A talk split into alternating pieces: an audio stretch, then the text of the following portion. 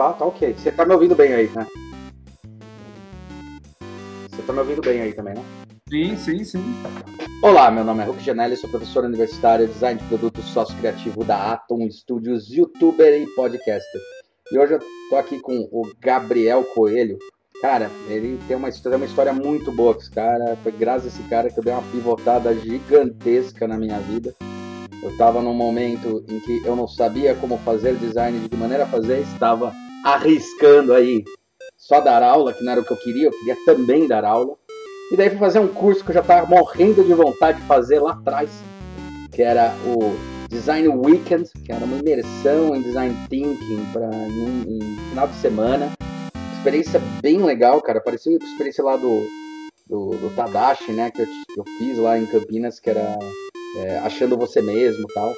Mas o mais legal é que eu fui, porque eu dava um curso, o Gabriel só ficou sabendo disso depois, né? Eu dava um curso de, de design thinking lá no ED, Instituto de Design, de extensão.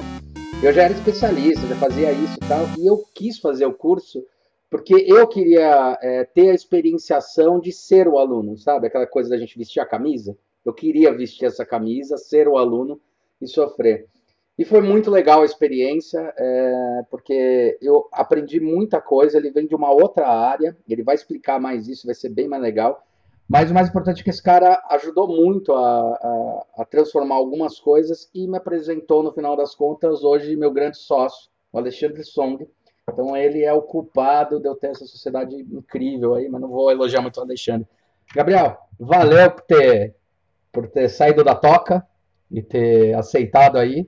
Pô, cara, eu que agradeço aí. Foi pô, um, pra, prazerzaço saber que, essa, que esse match aí deu, deu certo, né? A gente fica sempre muito contente. E eu falo que isso tem muito mais a ver com a sincronicidade da vida do que mérito alguém. E vamos lá, cara, vamos, vamos embora, vamos, vamos esquentar esse papo aí, que tem acho que muita, muita história boa aí pra gente, pra gente contar aqui. Tem mesmo, cara.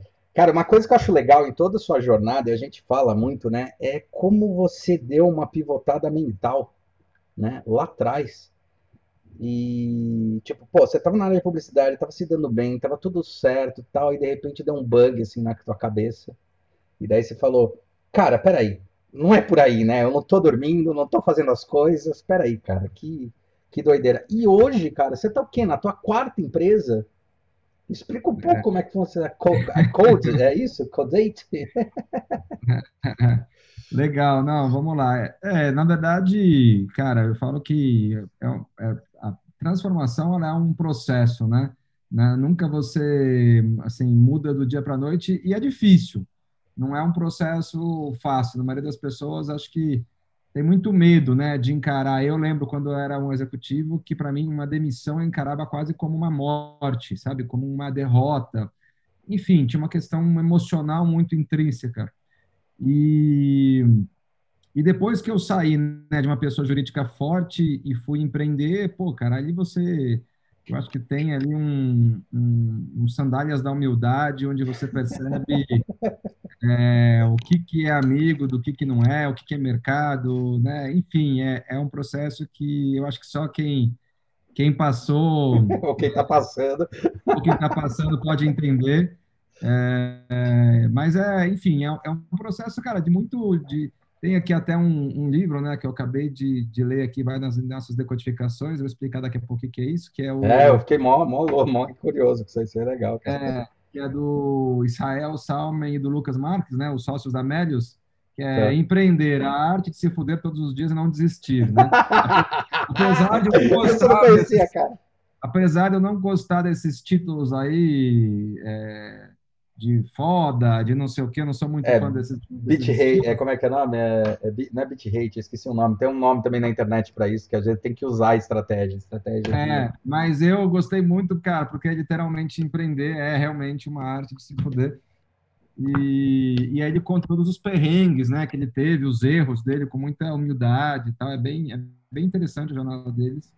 E, e no final é isso, cara, é uma jornada nada linear, é uma jornada de muito mais erros do que acertos.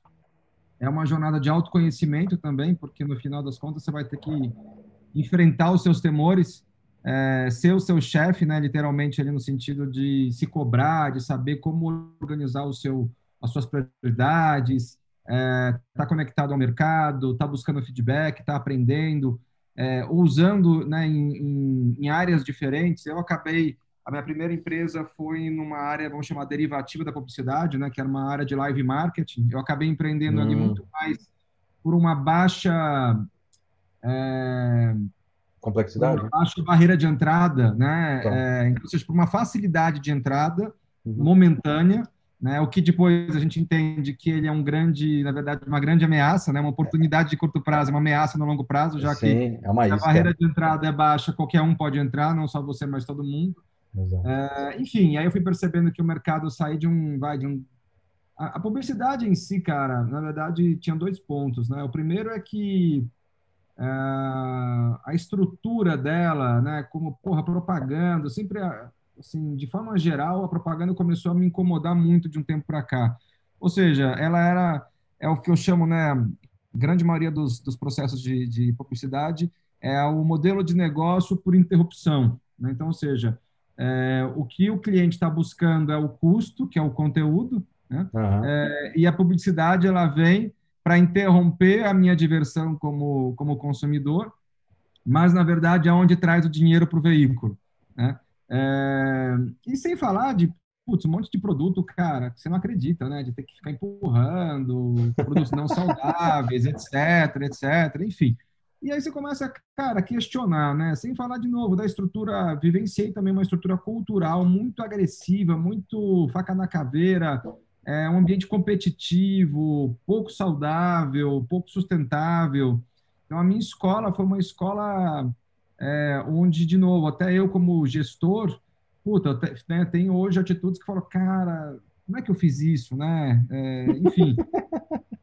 Então, é, é uma auto, de novo, né? Acho que é um, é um processo de olhar para trás e, e, ter certeza que você faria, assim, né? Tomaria atitudes muito diferentes. Mas, enfim, depois do live marketing, eu acabei abrindo uma empresa, ela se tornou meio uma empresa de brand experience, com tecnologias e tal, queria começar a buscar alguma coisa diferente, inovadora, então isso era em 2012, 2013, é, então a gente começou a olhar para RFID, para uhum. idade aumentada, estava tudo muito no início e tal, Putz, a gente se ferrou muito porque a gente fazia um monte de projeto para as agências, lá para os clientes, no final as agências davam bypass na gente, também mais, mais aprendizado aí para deixar o, o calo mais grosso. É. E aí eu fui, eu caí no design thinking, né? Eu fiz um curso lá na, na Ecos, na época, Escola Design Thinking, eu me encantei. E aí eu falei, cara, isso aqui é muito poderoso, é, mas dá para fazer. Eu fiz um curso na época de seis meses, dá para fazer algo mais curto, mais intenso, principalmente ligado a, ao reskilling das habilidades, né, da, dos valores do design thinking, que é a colaboração a empatia e a uhum. experimentação. Como é que a gente cria um espaço protegido, né, para que as pessoas, então, elas literalmente pratiquem essa, esses valores é, e aí cada um, vamos dizer, se coloca né, mostrando como é que foi vivenciar esse processo. Para alguns é mais difícil, para outros Sim. é mais fácil, para outros é mais revelador, para outros é mais dolorido. É, e aí você foi uma dessas dessas pessoas, né? A gente zanzou o Brasil, cara, bastante. A gente fez trabalho em 12 estados. É, e aí a gente começou depois para o B2B muito forte. Enfim, foram sete anos de Empoderes, que começou muito como uma empresa de treinamento e acabou meio como uma empresa de treinamento barra consultoria corporativa. Uhum, uhum. É, só que no final, o que é, eu acabei percebendo é, eu acabei não me fundindo com, eu acho que todo mercado tem consolidações de forças. Sim. É, talvez tenha faltado um pouco de, de olhar e de sincronicidade das minhas relações para fazer essa, essa conexão. Uhum. E, e aí, cara, né, de novo, né, toda consolidação traz é, oceano vermelho. Então, se a gente tinha um excelente Sim. oceano azul no começo, né, onde, de novo, acho que foi um dos foi uns pioneiros, acredito, né? Não foi, foi. Foi, foi. foi foi pioneiros. É, Tanto que, então... meu, é, só para você ter ideia, nessa época aí que você está falando, eu já tinha ouvido falar da, do curso uns dois anos antes. Eu falei, puta, cara, eu preciso fazer. E daí foi eu entrando no Hub, daí teve um desconto, falei, cara, vou fazer agora, tá ligado? Que eu fui entrar como, é. como parceiro do Hub, assim, um negócio assim. Eu, então, tava, tava bem consolidado. a gente fez 18 sessões, né? 18 edições desses no B2C. É, enfim, então, cara, foi muito, uma jornada muito legal, né? Uma jornada que você vê a transformação nas pessoas, né? Gerar isso era o grande barato para mim. Eu nunca, na verdade, pensei nesse business como uma, uma coisa assim estratégica de, de, escalabilidade, até porque não tinha. Era realmente uma coisa que eu me fez fez muito sentido para mim naquele momento da minha vida. E eu falei, cara, eu acho que isso aqui pode ser difundido para mais pessoas num formato diferente, né? O que a gente fez de pioneiro foi ser a primeira empresa a fazer uma imersão uhum. é, de várias horas para potencializar esses valores que eu comentei. É, bom, na verdade, as dificuldades começaram depois a surgir, né? a credibilidade é, cresce, a gente começa a ser reconhecido, mas é, as empresas começam a criar áreas de inovação, começam a, né, a, a, internalizar muitas coisas que, né, que contratavam de terceiros, é, e aí começa a vir muitos convites é, de coisas gratuitas. Uhum. Ah, você faz para mim parceria, tal, tal, tal, uhum. tal, tal. Então, assim, começa, né, como muitas áreas que a gente vê, coaching, treinamentos, enfim, a gente começa a perceber. Tudo que entra numa zona vermelha, chega uma hora que é, eu falo que entra numa, como se fosse numa fase exploratória, né? É o grande explorando o pequenininho, né? Então, seja, ah, tá. tá. O grande explorando o pequeno, exatamente. É, porque falou assim, né? E a gente teve um convite, inclusive, né? Quando, por exemplo, ah, você vai ter um palco para ter um monte de empresa, você faz uma palestra aqui, ah, ok. A gente teve um convite uma vez de um banco, de um grande banco, não vou citar o nome por motivos óbvios, é, falando, olha, você pode fazer, você foi muito bem indicado, tal, para pessoas realmente muito sérias e tal, tal, tal. E aí é, você pode fazer para a gente é um treinamento com nove áreas aqui do banco, área tal, tal, tal, com desafios e tal, tal, tal, tal, tal, tal, tal. É, cada módulo vão ser de quatro a cinco horas e tal, tal, tal, tal, tal. Pô, legal, bacana, não, não, é, acho que é bem o, o escopo que a gente trabalha mesmo, tudo. E no fim das contas, é, eu falei, pô, então eu mando a proposta para você, para alguém. Ah, não, então, tem só essa questão. Isso aqui, na verdade, seria assim, mais na parceria mesmo, né? Aí eu falei, desculpa, né? Deixa eu só te falar, assim, o seu nome, né, tal. Aí eu falei, eu fui muito educado, né? Mas a Sim. pessoa, e a pessoa ficou sem graça. Olha, deixa eu te explicar. Esse é o nosso ganha-pão. Da mesma forma, né, que você tem o seu salário, que você... Esse é o nosso ganha-pão. Você está me pedindo para fazer nove sessões de quatro, cinco horas, é, é, entregando o nosso core business, e você está dizendo que é, vamos dizer, uma troca sem remuneração. Quando a gente fala de parceria, uma parceria é uma troca. Um dá uma Sim. coisa, o outro recebe. Então, eu estou dando esse conhecimento que para você, estou entendendo que tem bastante relevância. Sim. O que você está dando para a gente? Você vai garantir um contrato de, né, de tanto tempo? Qual que é o trade-off, né? Aí ela, ah, você vai ser mais conhecido aqui dentro, e se as pessoas gostarem de você, é, pode ser que tenha novas oportunidades, né? Aí eu falei, foi assim, muito, falei, ó, então foi o seguinte, eu te retorno amanhã, pode ser? Não, lógico. Aí eu liguei, obviamente, é, para a pessoa que me indicou, né, que é uma pessoa próxima, falei, olha, está sabendo disso? Olha, eu te indiquei porque eu confio muito no seu trabalho, mas de maneira nenhuma foi passado para mim que isso era uma, uma coisa sem custo, né? E aquele banco, por acaso, tinha, tinha saído no jornal que tinha estourado a lucratividade né, no, no, trimestre lá, com não sei quantos bilhões e tal. A gente sabe que estourou a lucratividade por causa disso, né? Porque o cara não distribui o lucro. Então, cara, eu acho que são sinais, né? Quando a gente começa a receber esses sinais do mercado, da vida, você começa a falar, cara, né? É, eu acho que a resiliência ela é fundamental para o empreendedor. Sim, sim. Mas sim. tem horas que você precisa entender se não tem que mudar o seu, o seu foco? É, porque, cara, tem hora que, de novo, né? De novo, você vai conseguir mudar o mercado? Dificilmente. É. Então, você tem que começar a perceber. E aí veio a... Eu comecei a fazer uma série de estudos. É, sendo bem sincero, eu comecei a mapear os, os... Eu fiz um estudo duplo, né? Mapear o mundo dos livros, que é um mundo que eu sou muito apaixonado, e o mundo dos é, eventos de inovação. Como eu tinha muita proximidade com a turma né, de inovação e tudo mais, hoje eu faço parte do Conselho de Inovação do, da a, gente da o CONIM, da Associação Comercial de São Paulo. Tá, tá, tá, tá. É, eu fazia também parte, eu era membro do, do, do comitê da Design at Business, que é uma uhum, comunidade sim. global aí de, de inovação. Enfim, então tinha muitas conexões. E eu falei, pô, levar isso, eu comecei a ver que tinha uma grande. Pô, podia ser um negócio muito interessante. Não era barato, tinha os seus riscos, mas tinha alta, alto interesse por parte das empresas. Ter alta aderência. De, é, de captar, imagina, captar todas as informações numa plataforma, de todos os eventos e tal. Né? A gente percebeu que isso tinha, tinha uma aderência. E aí veio a pandemia, né, cara? E aí, literalmente, foi uma grande, um grande tsunami é, nos eventos, nas viagens, sim, na, sim, na interação, sim. em tudo, né? E aí, na hora que veio esse tsunami, eu falei, é livro, né? É, Pode escrever, foco, é bem isso, é bem isso. O foco é o livro.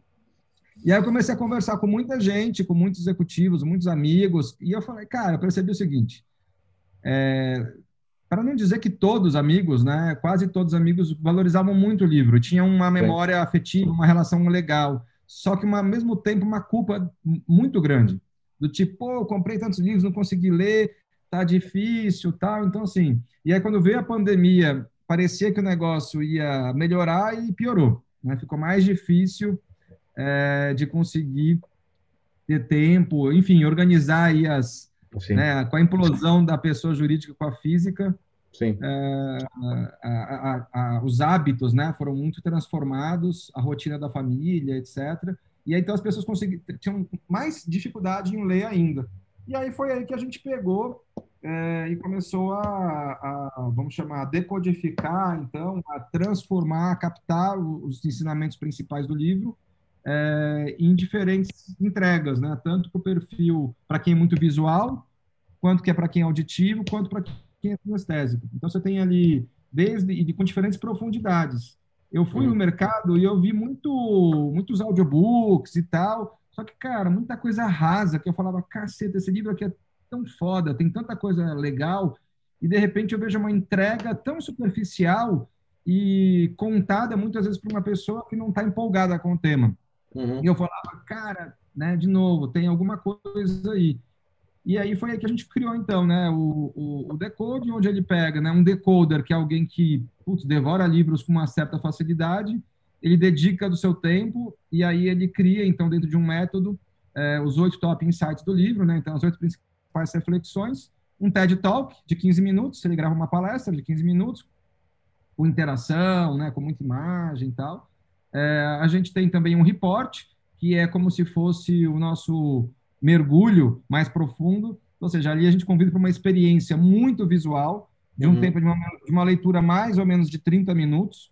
Uhum. Então, ou seja, né, a gente sai de uma de um oito principais reflexões para 15 minutos, para 30 minutos, e depois a gente tem o toque com o especialista, que é uma entrevista com um especialista que vivencia esse tema na prática ou tem alguma opinião extra para agregar é, porque no final das contas o que a gente quer é levar conhecimento de uma maneira prazerosa e ajudar a construir o pensamento crítico. Eu acho uhum. que é esse que é o nosso objetivo e ser uma, um porto seguro também em termos de curadoria, de confiança. Putz, eu sei que ali, sabe, a turma é séria, desde para fazer a curadoria do, do, dos títulos bacanas é, até me, tra me trazer né, uma informação é, coerente, de qualidade. A gente tem muito cuidado com pô, o que o autor disse, né, tem que estar muito alinhado. A gente não usa as mesmas palavras por, por questões de direito autoral, tá. mas a gente deixa muito claro, né, é, é, o que, que o autor quis dizer com isso, tal. E se em algum momento o decoder até discorda por algum motivo,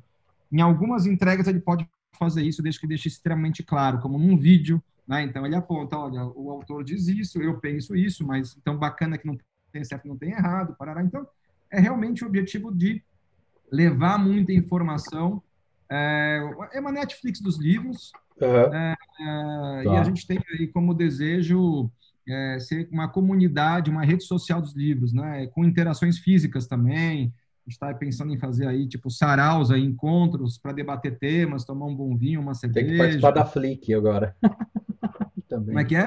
Tem que participar da Flick. A Flick dá um impacto legal, sabe? O que, que é Flick? Eu não sei. A Flick é aquele evento que acontece em Paraty, é, Nacional do Livro, é o Encontro Nacional do Livro, Flick. Ah, tá. Não sabia que tinha esse nome, eu sabia Flip, que tinha. Flip. A Flip ou Flick? É Flip, acho que é Flip. Tá. Legal, bom saber. Então, de Paraty que é Mas sensacional, cara. Muito legal, muito bom saber. Mas é isso, cara. Então, com isso, a gente tem nossa plataforma, né? A pessoa ela entra, tem uma experiência muito parecida com o Netflix. Se você gostou disso, vai gostar disso também. É, a gente começou no B2C, estamos abertos para o B2C ainda, Tá, mas estamos mirando muito também o B2B. Então, ou seja, né, como a minha bagagem vem muito do mundo B2B, aham, aham. como é que a gente pode levar essa experiência de aprendizado, eh, de conhecimento para as empresas, mas não como esses e-learnings tradicionais, né? Como é que a gente Tá. pode eh, despertar a, a- a curiosidade de temas, eh, de novo, estimulando eh, visualmente, eh, com conteúdos irreverentes, eh, enfim, a gente tem aí, hoje em dia eu estou ouvindo tantas demandas, cara, desde falar, pô, dá para fazer um white label, né, que seria personalizar a plataforma com o meu logo, dá Tá. para fazer uma palestra aqui ao vivo, dá para escolher os títulos, enfim, tudo isso dá, né? Tudo, todos, todas, para todas as perguntas, sim, dá, é Desde que tenha a possível. verdadeira parceria. Oi? Desde que tenha a verdadeira parceria. É lógico, é lógico. Mas é interessante como no digital essa coisa do gratuito já muda. As pessoas, assim, conteúdo, sabe? Falar, ah, se a pessoa quiser um VIP, né, para ela beber e conhecer, é super justo, até porque é diferente da sua hora ali, né? Mas ninguém vai falar, ah, você pode me ceder aí duas mil licenças de graça para minha empresa, para meus funcionários durante um ano? Não, não dá, né? Sim. Então, não tem esse tipo de. É interessante como quando sai meio do consultor, do palestrante, da pessoa física ali, uma pessoa jurídica digital, muda um pouco a percepção Sim, do, sim. do, do cliente, sabe? Mas tem uma outra coisa também que foi importante, Gabriel, que você entrou bem no momento certo, na janela certa, porque devido à pandemia, se teve uma coisa boa que a pandemia trouxe, foi essa abertura dos- das, das pessoas para a mente do- da internet, entendeu? Essa Sim. transformação aí que vem sendo falada aí pelo, desde o Toffler lá atrás, quando ele começa a falar que vai existir alguma coisa, até o, o- o- esqueci o nome dele lá que fez é, Lá Vem Todo Mundo, do Clay Shirk, né? Que ele vem falando sobre as transformações da mídia e tal. Cara, as pessoas não estavam ainda dentro da internet do jeito que estavam, elas ainda não entendiam esse, esses A é tecnologia mais já existia, né? Não tinha é, o mindset, não tinha ainda Não quebrado. tinha, não tinha. E E tipo, era tava Eu falava muito nas minhas palestras isso, cara. Eu falava, pô, por que, que todo mundo bate cartão numa empresa, né? Faz a gente ficar pagando um aluguel mais caro concentrado, pegando trânsito, é, e assim, muitas vezes trazendo gente para trabalhar num horário que de repente a pessoa não performa tão bem, né? Então, Né, e também que não faz sentido o cara tá lá, muitas vezes. Tipo, ele vai de um lado para o outro. né? Tem gente que tem o computador da empresa que leva para casa e depois volta para a empresa para continuar trabalhando no computador sentado numa mesa e que às vezes não precisa, às vezes não precisa estar lá. É, e tem pessoas que precisam. É, por exemplo, uma coisa que foi muito drástica que eu percebi, eu já faço home office há 12 anos, né, cara? Desde quando eu saí do nó, eu faço home office e tal. Para mim, a pandemia, tipo, não impactou nada, sinceramente. Assim, teve uma coisa boa que foi um impacto bom, mas foi um impacto do outro lado. É, eu tô em, eu sempre tive home office, eu sempre falei que foi home office, a gente até fez um espaço, juntou, falou, cara, não vale a pena o pagamento de aluguel disso daqui, para poucas pessoas estarem aqui o tempo todo, vamos continuar nesse home office e a gente escalou nas nossas equipes de acordo com o projeto, né? É, que a gente faz isso até hoje. Tem alguns braços direitos, mas a gente faz isso até hoje. E o que eu percebi foi a visão do agora do cliente. Isso eu percebi. Então o cara não, eu não vira, vira e sou home office. Tem várias pessoas que no meu caso falam assim, você tá, você tá no seu escritório? Então, eu falei, não, é home office. Ele falou, pô, mas tem tudo isso. Eu falei, sim, eu tenho home office há 11 anos. Meu escritório já é minha casa há muito tempo. Porque a Sim. pessoa tá no banheiro, tá no banheiro não, tá na cozinha, aí você vê não sei quem passando, tá, pode, eles estão se adaptando. E começou a ter uma, res- res- é, uma questão de respeito maior. Então a gente tá sim, conseguindo sim, é, fazer antes com que o meio B2B... assim, parece que você não é profissional, né? Isso, é amador, isso. né? Uhum. E agora, o pessoal fazendo um home office bem porco, porque a maioria é porco, né? Tipo, ah, tá na cozinha, vê o tijolo, não tem uma meio que preparação para explicar, né? Eu sempre tive muita preocupação com isso, sempre que eu fui falar com o meu, com o meu cliente. Óbvio, no começo não, mas depois você vai evoluindo. Depois, uns três anos, você vai evoluindo e vai começando a montar a estrutura, né? E é engraçado, uhum. eu, eu vi que essa aceitação melhorou. Então, essa entrada melhorou e também essa relevância de entender que a internet não é só um lugar onde o adolescente está para ver coisa, porque era essa impressão, é um lugar de negócios, cresceu pra caramba e eu acho que você veio numa época muito boa, cara. E leitura é uma coisa que todo mundo valoriza pra caramba. Tem uma é. falta, cara, gigantesca para isso. E os livros, não sei se você percebeu, né? Como nessa, desde a pandemia, parece que ele, é, ele voltou a ter uma. Voltou um valor maior, né? Os, os famosos aí muito destacando livros e tal. Então aumentou a venda de livro, cara. Aumentou a venda de livro.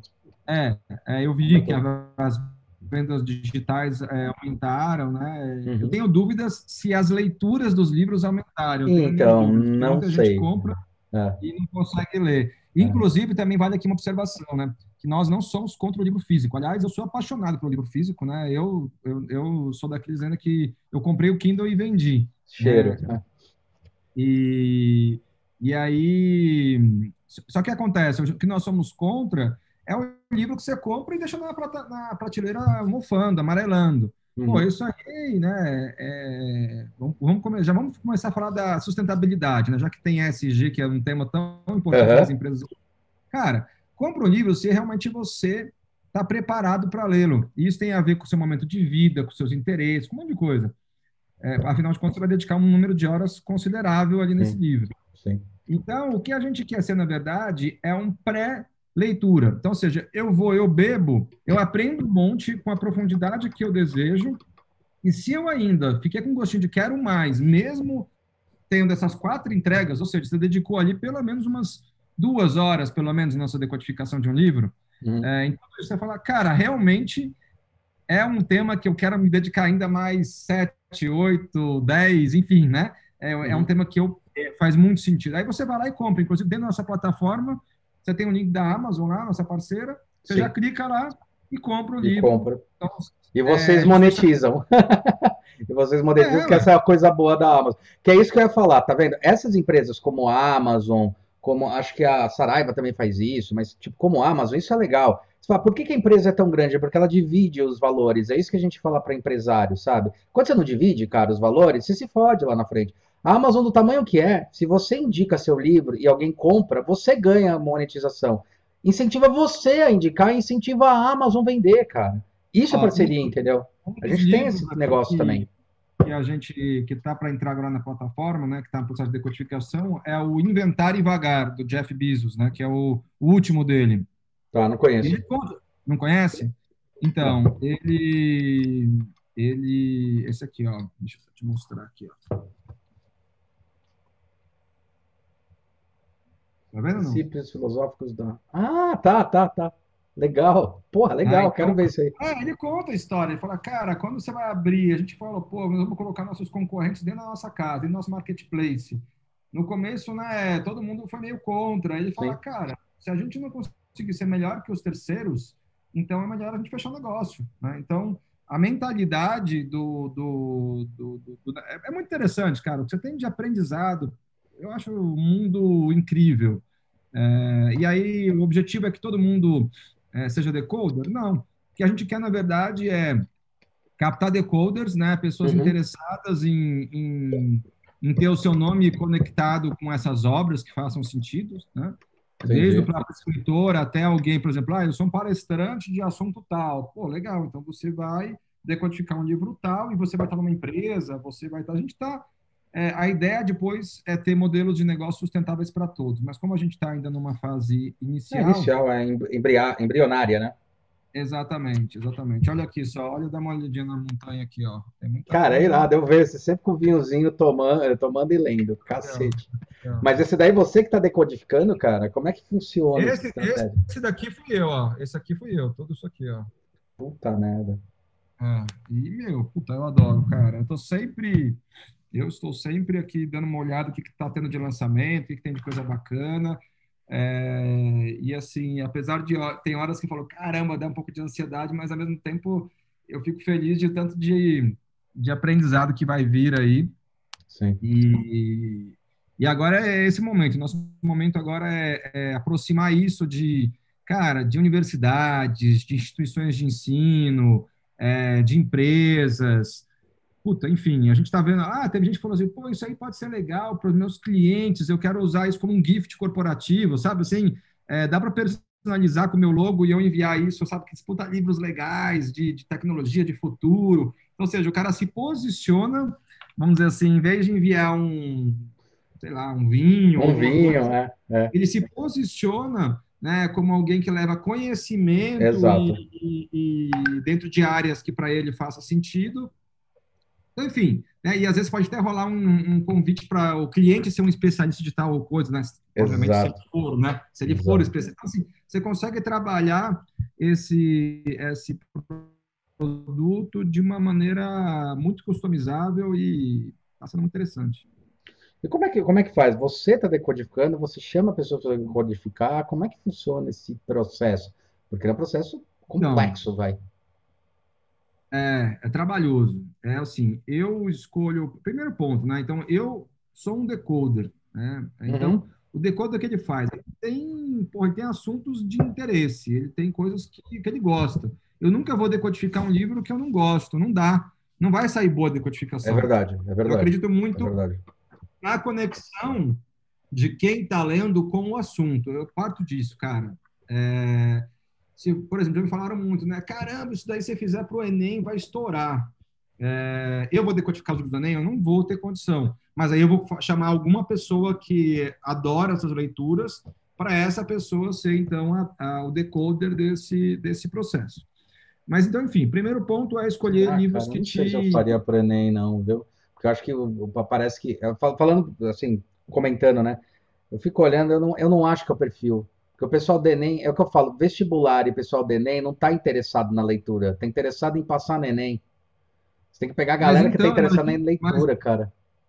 Não, mas imagina se você tem os livros do Enem, cara, mastigados com a profundidade que precisa para você passar na prova, entendeu? Então, assim, Entendi. É, pode ser um canal, pode ser um canal muito interessante que o aluno, em vez de dedicar 10 horas, 12 horas, 20 horas num livro, vai dedicar duas horas, vai conseguir ter um mergulho extremamente profundo e vai conseguir resolver a vida dele, entendeu? Então, agora, para conseguir alguém extrair essas ideias e passar como um decoder, tem que, como eu falei, tem que ter a conexão com o assunto. É verdade, não, fato, fato. Não, não faz sentido. A minha conexão, o que, que é? Putz, é novos mindsets, é case do Vale do Silício, China, futuro, tecnologia, é, liderança consciente, é, então, né, novas, novas maneiras de, de, de, novos modelos organizacionais. Então, a minha pegada é muito essa. Tanto se você olhar minhas, minhas leituras aqui, sim, sim. nessa pegada que eu acho que está muito conectada à questão do profissional do futuro. Né? Assim, pô, o cara que quer estar tá de olho nessas tendências, pô, por exemplo, eu não entendo muito de tecnologia. Ah, você vai ler lá máquinas preditivas, os nove titãs de IA da M-Web, você vai hum. começar a ter conhecimento, você vai a quarta revolução do Klaus Schwab, uhum. você vai começar a beber de uma maneira que você pode falar, porra, é legal isso, é interessante até isso, sabe? É, e tudo bem, também se você não achar, cara, a questão é você ter, de novo, possibilidades de beber de coisas diferentes. Sim. E aí depois, né, eu estou como ainda o, o decoder, nós vamos ter outros decoders. A ideia é que fosse o decoder como colunista, cara. É um cara que. Não, entendi, não, legal, legal. Ele, uhum. ele capta né, aquilo e aí fala, pô, vou seguir esse cara que, ou seja, as decodificações dele meu, fazem muito sentido para mim, com o meu, meu momento de vida e tudo mais, né? É um pouco essa a pegada.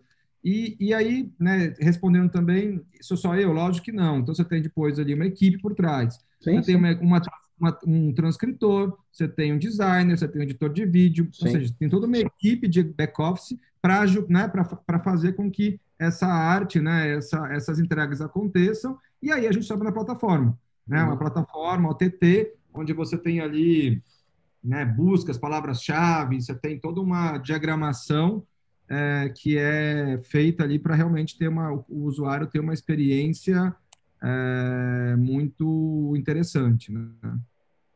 Que louco, cara. Isso tá dois anos, então. Um ano e pouco. Não, menos. Menos, um ano, e pouco. Né? Um ano e pouco desde que eu tive a ideia. É, e aí, cara, é, assim, acho que foi um momento também. Eu me tornei colunista, né? Da época negócios, né? Sim, sim.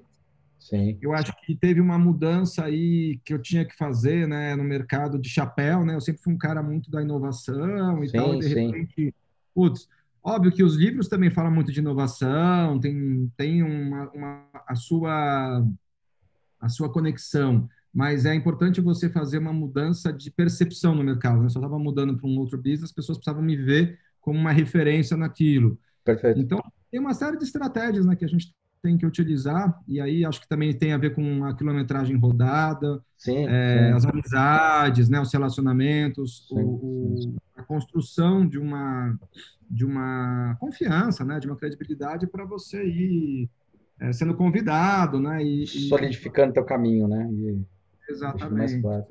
Cara, você é é interessante isso. Isso é uma coisa legal. Essa questão de você sempre estar ligado à inovação. A inovação virou palavra carne de vaca. Palavra qualquer um fala que está inovando, a gente sabe que 90% não está inovando porra nenhuma, né? Só está fingindo que está inovando. O que é inovação, Gabriel? Você que estuda isso, para do caralho. Para mim, cara, inovação é literalmente você estar aberto ao novo, né? Você estar aberto, e mais do que estar aberto, é você. é,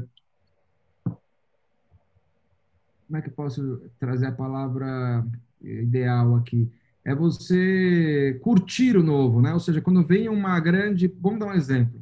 E aí eu vou, Uhum. vou falar aqui, eu quero ser bem, bem entendido. Vamos falar da pandemia. Vamos Aham. deixar de lado o lado da saúde, o Sim, lado, sim, sim, né, o lado da dessa dificuldade sim. Que aqui eu não, tô nem imagino, né? Isso não, não tô- mas eu digo a- uma crise, uma situação que muda drasticamente o mercado. É que nem tô- as guerras, a pandemia, sempre tem essas, esses É, grandes impactos que exigem, né? Exatamente. Aí você vê, né? Você tem dois tipos de pessoas. Você tem a pessoa que se desespera e aí, né? E você tem a, a pessoa que não é que você vai aplaudir ou que você vai vibrar, não é isso. Mas você vai ser, vai você vai conseguir olhar isso um- por um olhar. É a história que a gente fala do metade do copo cheio, metade É, do o copo coitado do copo cheio e copo vazio. Você vai ver assim, cara, peraí, né? Será que, no meu caso, foi, pô, será que isso aqui não foi o input, era aquele empurrão nas costas que eu precisava para ir para o digital direto, Sim. né?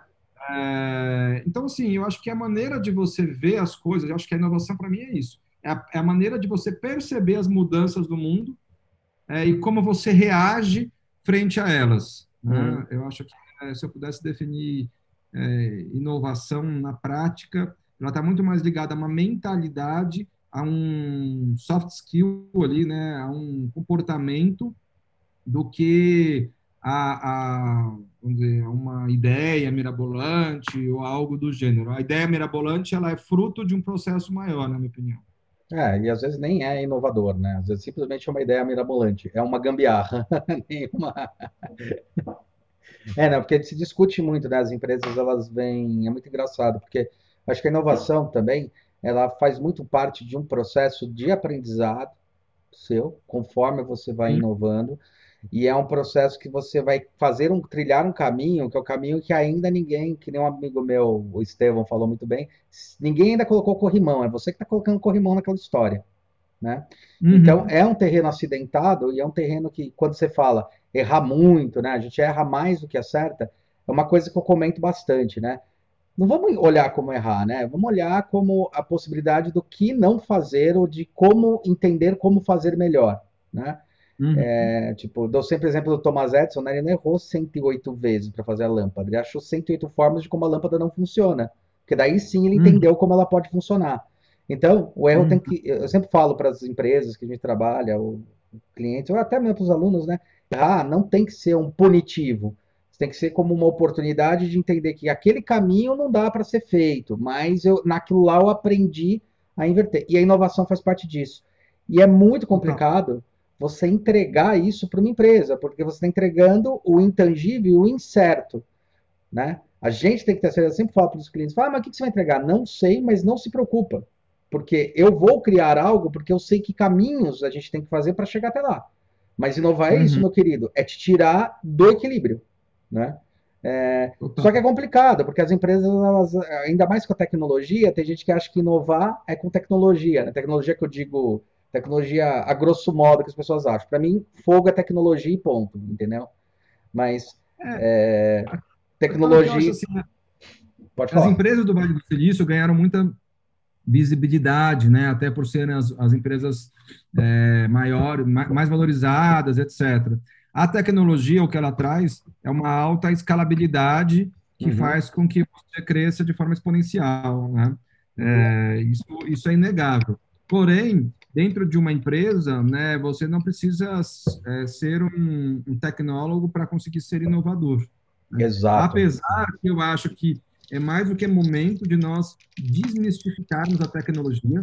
É, eu acho que esse é um, é um ponto é, extremamente relevante. A gente é, não precisa entender do bit byte. Uhum. Eu acho que, aliás, eu acho que deveriam, deveríamos ter mais jovens, crianças aprendendo a, a, o, o, coding, né? A programação. Mas o principal é entender, sim, né, o, do que se trata aquela tecnologia, o que, que é necessário para ela acontecer, é, quais são os impactos que ela pode gerar, é, quais são os cenários, né, então, enfim, o que está olhar para o futuro hoje, né, tecnologia e futuro principalmente, futuros, né, como falam, é fundamental. Futuros possíveis. É, é, em geral, a gente, a gente tende a prever o futuro pelo nosso histórico. É, sempre foi assim, né? Sim, a projeção sim. de 5%, 10% no ano, 15%, 20%, enfim, uhum. era sempre assim, é, né, cenários muito pré-definidos, pré-determinados, poucas transformações, então, ou seja, eu consigo fazer planejamentos estratégicos de 5, 10 anos uhum. e eu vou ter pequenos ajustes aí. Sim. É, não existe, né? Hoje, cara, com, com com a, a, a lei de Moore aí, ela, ela é ótima para exemplificar isso, né? Apesar dele falar lá dos, dos transitores, lá, como é que é, você sabe? É, dos processadores.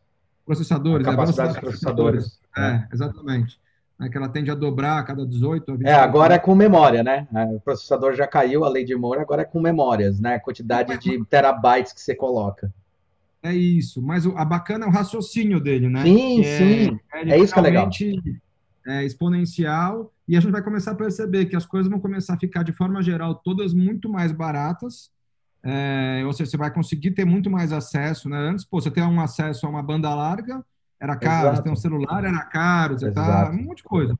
Então, é, isso tende a, a, ir caindo. Ah, cara, outro dia eu vi uma pesquisa, só de você falar isso daí, desculpa te cortar, mas você falou de celular, Imagina. outro dia eu estava vendo pesquisa, eu acho que talvez até tenha aumentado, que é, tem dois celulares por pessoa no mundo. No Brasil, isso é fato, assim. Tem dois celulares por pessoa no Brasil. Dois é por pessoa.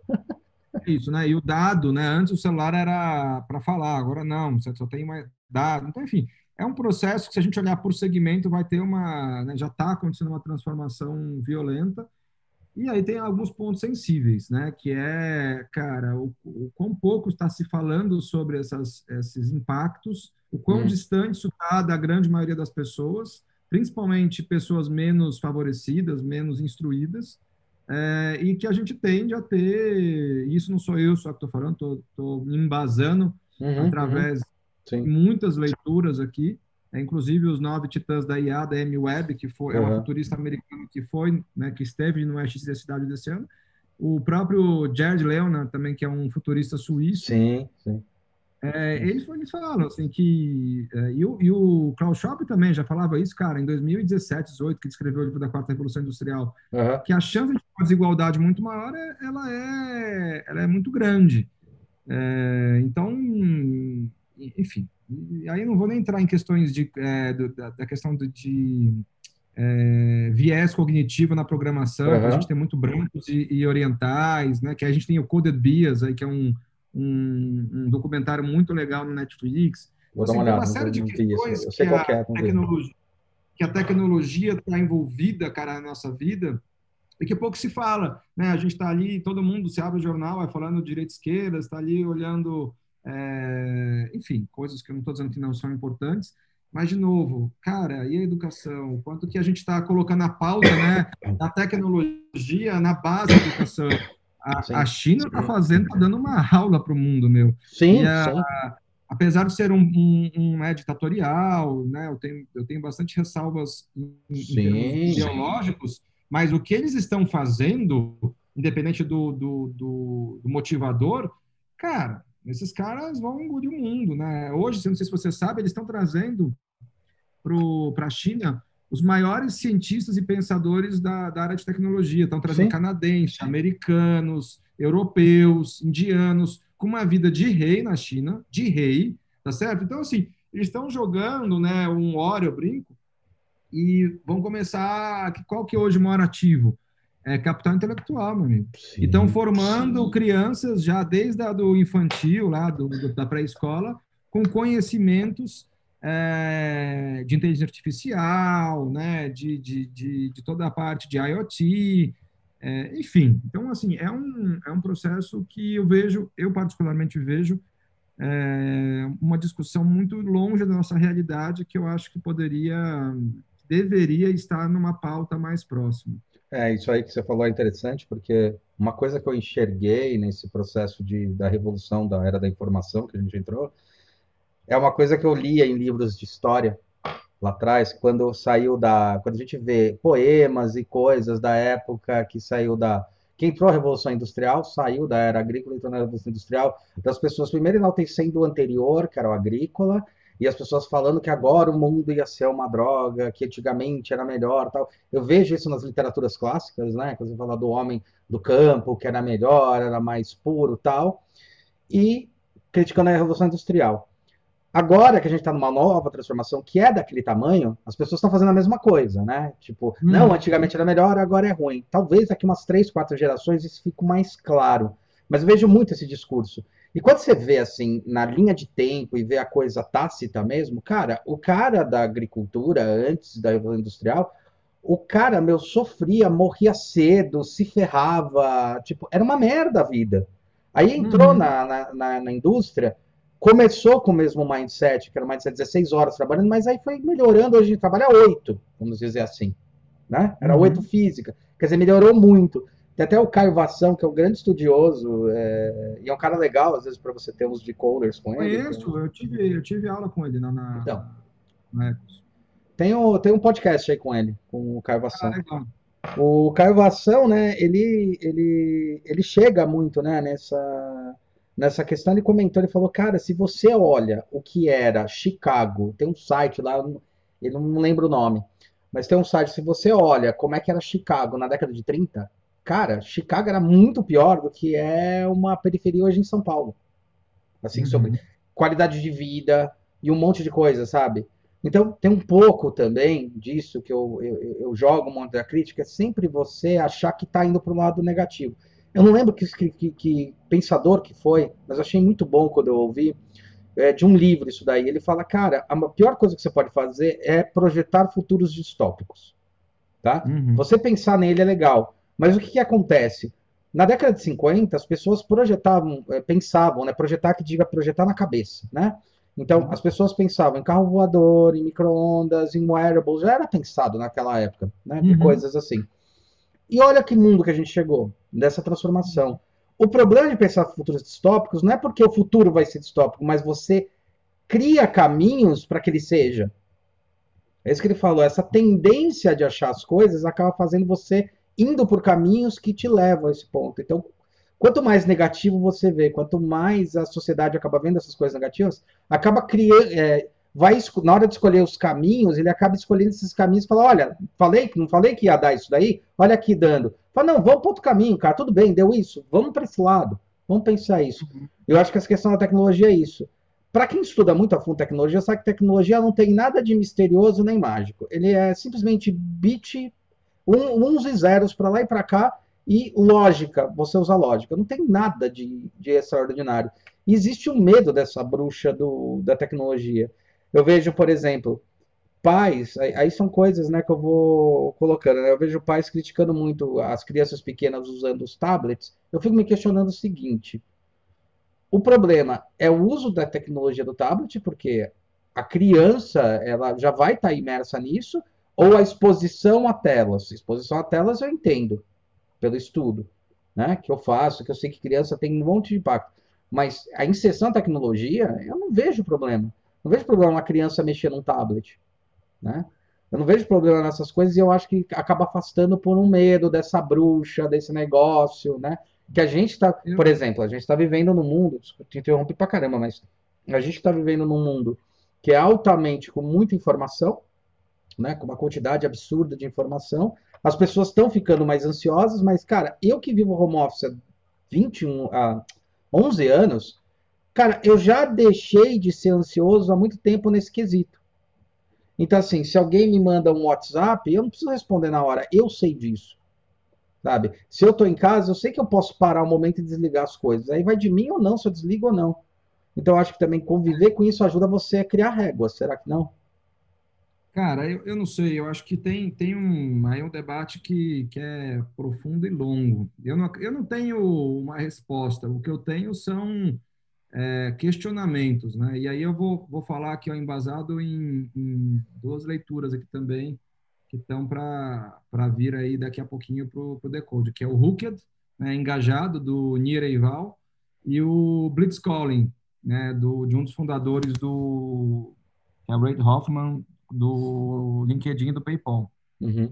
O Hooked, cara, literalmente, ele, que, que é engajado, né? É, a, o, o, ponto X da questão, cara, é o seguinte, que o, quando, quando a criança fica no tablet, como você falou, é, o, o ponto X é o quão viciante esse processo é, pode ser e, o, e qual é a intenção de quem criou esse processo. Em geral, né, e aí, se você estudar o Blitzscaling, você vai ver que para você conseguir. O grande desafio de você criar uma rede social ou, ou, coisas do gênero é que você. É muito difícil você conseguir ter com que a pessoa ela entre toda hora naquilo.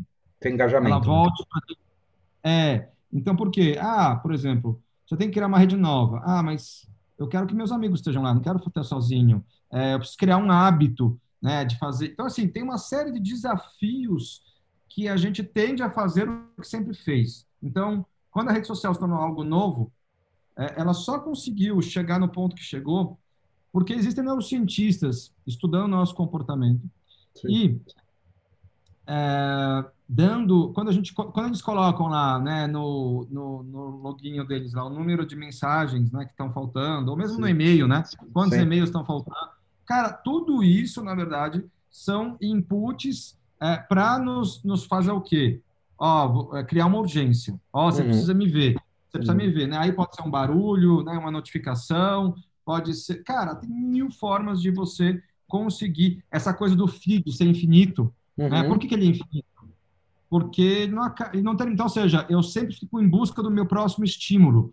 Uhum. Né? Então, é, é, é, um processo que, se você, como adulto, eu falo, né, e é um adulto esclarecido, que eu acho que é, nós estamos aqui numa, numa mesa de, assim, de privilegiados, ao meu ver, né, em termos uhum. de informação e tudo sim, mais. Sim, sim. É, cara, se nós somos nós, eu me pego às vezes e falo, caramba, eu tô uma hora nessa porra né? É, e eu estou tudo isso. Pô, você me desculpa, você imagina uma pessoa, cara, muito menos instruída, é, o quanto que nós não estamos sendo, na minha opinião, é, ratinhos de laboratório, Com certeza. É, é, onde no final, né, o lucro é, é, para a gente conseguir gerar lucro, é, o lucro, de novo, né, os fins justificam os meios. Né? A gente está gerando uma sociedade é, mentalmente doente, porque, de novo, cara, o lucro no curto prazo, eu preciso crescer, eu preciso, né, de novo, qual, quanto isso vai impactar as pessoas? Ah, esse problema delas, né? E da mesma forma, e, e o livro traz uma série de reflexões aí, né, os livros que eu tenho lido, fala assim, da mesma forma que a indústria petrolífera lá atrás, é, ela não era culpada por, por poluição ou por sim, aquecimento global no começo. Imagina, não, cara, não Anda comigo isso, eu estou dando movimento para vocês, estou fazendo vocês andarem Exato. mais rápido. Eu Exato. sou o, o, o futuro. O, é. o, futuro, eu sou, entendeu? É. Então, assim, esse movimento, se você começar a olhar em termos maiores, a questão é, cara, é, de novo, né? Será que o Facebook realmente quer fazer com que vocês conectem com mais amigos e não sei o quê? Ou será que ele quer que você fique ali nos 80% de anúncios, né? É, enfim, então, o, o, tem uma série de questões que eu acho que precisam ser mais debatidas e, na minha uhum. opinião, difundidas em escolas, em governos e tal, para a gente começar a criar, primeiro, uma conscientização das pessoas, entender dos pais com as crianças, dos pais com eles mesmos. Né? Perfeito. Assim, mas quanto mais a gente tiver informação sobre como funciona, por que, que só eles têm que estudar como nossa mente funciona? Uhum. Nós, nós, temos que saber como nossa mente funciona para a gente conseguir jogar um jogo um pouco mais de igual para igual. E aí, depois, no segundo momento, vem uma regulamentação. Aí, beleza, vem uma regulamentação, vamos definir leis, vamos definir uma série de coisas. É porque, por que você não pode mandar uma propaganda para uma propaganda de. Ah, aconteceu com o YouTube, cara, faz o quê? Três de anos. criança, Exatamente. O que você não pode fazer, mas eu posso ter uma criança jogando um joguinho com estímulo. Cara, e tem várias coisas, né? É, medalhinha, troféu. Então, você está sempre em busca de micro vitórias. Né? São dopaminas ali no cérebro, né? Que vão, que vão te estimulando. E você vai criando o quê? É quase que uma fuga. Então, ou seja, através um mundo que me traz dificuldades, eu trago um alívio em outros estímulos. Né? Então, é, enfim, é um papo, como eu te falei, é um papo longo. Ah, então quer dizer que você é contra a tecnologia? Não, cara, não sou não, contra. Não, Mas o que eu sou a favor é a gente é, entrar. Tirar essa bruxa, não é? Você não acha? Tipo, tirar essa é, coisa desse medo. Vamos, vamos jogar para frente e falar, cara, isso aqui são os pontos. Ponto. É, tipo, isso, vamos entrar a fundo, vamos entender e vamos levar essa informação para todos. É, e é naturalmente isso incomoda algumas é, porque é aquela história, né? Enquanto eu é, detenho conhecimento, é, eu consigo jogar mais facilmente. Na hora uhum. que muita gente começa a deter o conhecimento, Red aquelas Ocean. minhas táticas começam a ter. Então, assim, é, é um desafio, por isso que eu falo que aí é entre questões até de ética e, e enfim, maiores, né, cara, que ou a gente cria, na minha visão, né, um, uma evolução do capitalismo, sim, que é o que eu acredito, é uma, um, não sei se é capitalismo consciente, qual, é o nome que vai ser, mas o que a gente precisa, certamente, é uma próxima evolução disso, porque, senão, na meu ver, a gente já está falando aí de biotecnologia, é, nanotecnologia, ou seja, tem transformações uhum. muito, muito próximas aí, né, de uhum. aumento de memória, uhum. é, de conexão do seu cérebro com o computador. Tem coisas que estão já para acontecer, cara. Sim, sim. E aí sim. A, a, brincadeira se torna, né, imagina, eu poder ter, enfim, né, falam dos seres amortais, né, de uhum. coisas onde você vai conseguir. Então, a questão é... Eu, o é Harari é fala bastante disso no Homo Deus. Né? Harari fala muito disso, mas tem outros aí que, que falam, sim, cara, sim. e aí? Isso vai ser inclusivo? Vai ser para todo mundo ou não vai? Não, não vai ser, vai ser caro. Tudo no começo é muito caro. Tudo no começo é é caro. Sim. E aí você tende a aumentar mais a desigualdade ainda. Pô, se hoje um cara que é instruído com um cara que não é instruído já tem vantagem, imagina se um cara tem é, um QI aumentado, é, uma capacidade de memorização aumentada, como é que vai ser essa competição? Né? Então, ou seja, tem questões aí bastante importantes de serem é, literalmente debatidas, porque depois que uma nação começar a fazer isso, cara, e aí? Como é que vai ser? Mas vamos, qual que é o próximo movimento? Né? É hoje, a gente também tem que estar preparado e fortalecer. Né? E aí eu não estou falando de guerras, né? Eu acho que próxima, as próximas guerras, aí, na minha opinião, são digitais, cara. São Sim. dados, são manipulações. Sim. Você não viu aí essa história de é, dos atores mexendo o lábio? É, é, da, o, o fake, isso? sim, sim, fake. Ah, como é que é o nome? Esqueci o nome. Que ele coloca o ator e tal. Sim. É, porque você consegue mexer o lábio Deep do fake. ator. Deepfake. Deepfake. Deep Perfeito. É. Exatamente. É, e aí, pô, se eu posso fazer isso, que é muito legal, imagina, o seu ator falar a sua língua, é muito Sim. interessante, bem legal. Só que aí, de novo, é, para você colocar né, uma pessoa X falando tal coisa, de novo, como uma mentira, né, para eu pegar lá o líder do, dos Estados Unidos, né, falando uma mentira sobre tal coisa. E aí, né? Se a gente já tem hoje o cara, o, é só ver como é que foi o como é que foi a eleição do Trump, cara. Foi justamente manipulação de dados, cara. Olha Não, eu sei, mas imagina se a gente tem agora um deepfake, né, com rostos uhum. é, mexendo com vídeos fake. Então, uhum. ou seja, se a gente já tem uma dificuldade de veracidade, de constatar a veracidade, é, onde a gente não tem essa tecnologia, Imagina quando a gente tiver. Então, uhum. eu acho que é. E aí, de novo, você está falando, pô, Gabriel, você está sendo meio pessimista, meio não, distópico. Na verdade, cara, eu acho que a gente, de novo. Já está acontecendo, mais... essa que é a verdade, cara. Já está acontecendo. Quanto mais nós falarmos sobre isso, mais a gente tende a antecipar movimentos, a conscientizar. E aí, cara, ou a gente chega, né, em, em, em de novo, em regulamentação, em, em, ou em conscientização ao ponto que tenha, né, de novo, né, de baixo para cima um movimento, ou a gente, cara, naturalmente nós vamos viver mais, mais e mais desafios aí nas próximas décadas. É, eu ia comentar, inclusive, desse negócio dos robôs, tem aquele. Eu tô tentando. Eu sei qual é, Boston Dynamics. A Boston Dynamics. Isso, Boston Dynamics, exato. A Boston Dynamics estava já com uma, umas coisas assim, né, cara? Ele tem uma pesquisa bem pesada em cima dessas, dessas novas tecnologias, já está começando a implementar, né? Tipo, tá aí, Sim. né? Sim, cara, mas assim, ó, os robôs é a última parte que a gente tem que se preocupar. É, a questão invisível, é, a manipulação, a, por exemplo, os nossos é, assistentes virtuais, né? Sim. Captando nossas, nossos comportamentos, compo Sim. captando, né? Pô, Tem aquele documentário isso. Netflix que é genial, que acho que é redes sociais tal, que é genial. Dilema cara. das redes sociais. Dilema, né? meu, é fantástico. Sabe? É, enfim, então assim, você, cara, de novo, é, a questão é nunca você olhar de uma maneira nem assim, eu acho, né? Nem como um grande pessimista, nem como um grande otimista. É sempre como um bom crítico, uhum. né? No sentido assim, oh, peraí, como que a gente pode fazer, né? Como que a gente pode gerar negócio, como a gente pode gerar impacto, como a gente pode fazer a vida das pessoas ser melhor, com certeza. Uhum. Mas quais, qual que é o, lin, o linear que a gente tem, né? Até onde a gente pode chegar? Porque hoje, como são campos muito novos, é como se a gente estivesse construindo coisas, meu, sem lei, é, basicamente. É. Ah, mas é basicamente é isso. Internet, é que nem a internet. Começou sem lei e agora está começando a regulamentar um monte de coisa. Exatamente, exatamente.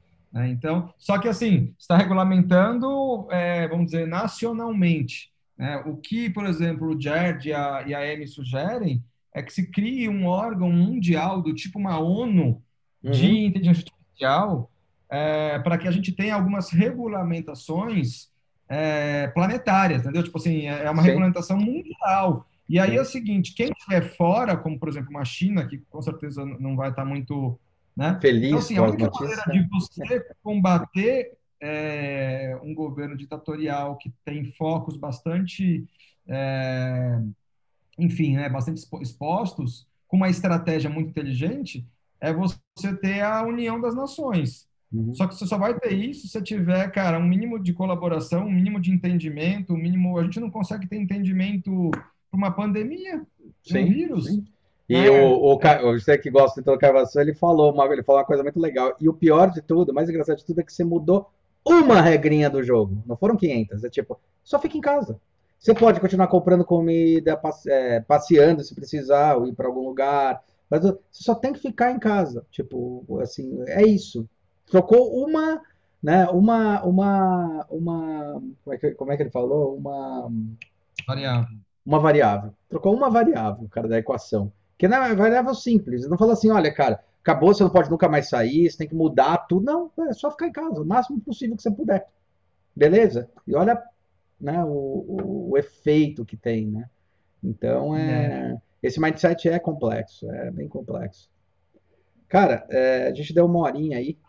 E Legal. Queria te agradecer. Eu quero saber se você quer deixar um recado de finalização, alguma coisa. Cara, o meu, o meu recado aí é, pô, se vocês acharam que esse, né, que, que esse conteúdo aí fez sentido, pô, siga minhas redes aí, é, dê uma olhadinha, uma zapiada depois no, no Decode. Eu vou até uhum. soletrar aqui que eu sei que é depois é... me passa que a gente, ó, o decode, os links dele vão estar aí embaixo na descrição, tá, galera? Então aí embaixo. Ah, pronto, então tá ótimo. Só clicar nos links aí e o canal tá aberto. É, de novo, o objetivo é a gente difundir mais esses papos, essas conversas que eu acho que, que é, né, eu falo como bons grãos de areia, a gente consegue gerar bons, bons, bo, é, boas movimentações aí para impactar mais e mais e mais e mais campos aí. Legal, cara. Muito bom, cara. E se, se vocês quiserem ou participar da plataforma, né, lendo, ou de repente virar um e-coder, entre em contato com ele aí que você pode virar um próximo e-coder do futuro. Decoder. Decoder, né? Decoder, decoder, ó. Que burro! Mas é isso, muito bom, cara. Foi muito bom aí estar tá, tá contigo mais uma vez aí. E tamo junto. Vamos, vamos, vamos trocando, vamos estar mais próximos. Vamos, vamos trocando. Cara, legal, cara. Porra, boa sorte aí no, no teu coisa. A gente finalizou aqui. Boa sorte aí no coisa, cara. Porra, legal, bicho. Bacana você, você tá Todo esse tipo de informação que eu tô te falando tá lá, cara. Entendeu? Tem cultura de Netflix, tem, puta, tem um monte de coisa Assim, desde coisa, tem o Jogo Infinito também, que é bem legal também, que fala sobre mindset, sabe? Jogo Infinito. Ah, tá, tá, tá. É, do, do Simon Sinek. A sei, diferença sei. de você jogar com pensamento, com mentalidade finita e infinita. É bem legal. Tem, tem coisas que eu acho bem, bem poderosas, bem interessantes, que pode, enfim, pode né, trazer essas reflexões aí para a vida, para os negócios, para tudo, né, cara? Cara, eu lembrei de dois livros que a gente estava conversando. Um é O Poder do Hábito, que você já deve ter visto, obviamente. Sim. E o Rápido e Devagar, que eu acho sensacional, cara. Ah, tá aqui do meu lado. Puta, bicho. É muito. Sabe porque ele consegue dar uma.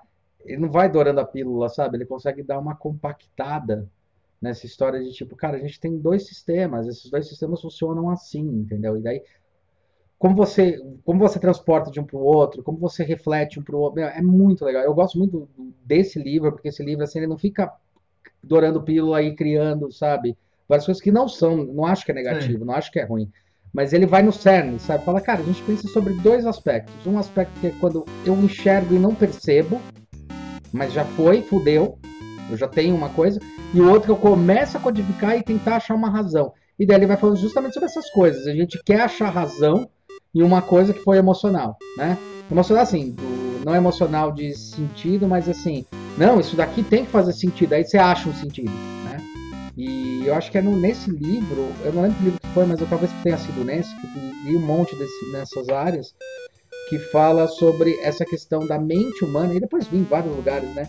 O ser humano ele tem uma tendência de tentar transformar tudo em, é, em hábito, né? Em, em, uma, em, em organizacional. Então, a tendência do ser humano é fazer uma coisa, organizar as coisas, sistematizar. Uhum. Eu acho que foi num livro de entropia que eu vi. Mas nada é sistematizado. É a sua falsa ilusão de que aquilo, tá que aquilo vai acontecer daquela forma. Mas não é. Mas, mas isso aí tem muito a ver com, a, com o modelo industrial que a gente recebeu. Sim, sim, sim. Sim, sim.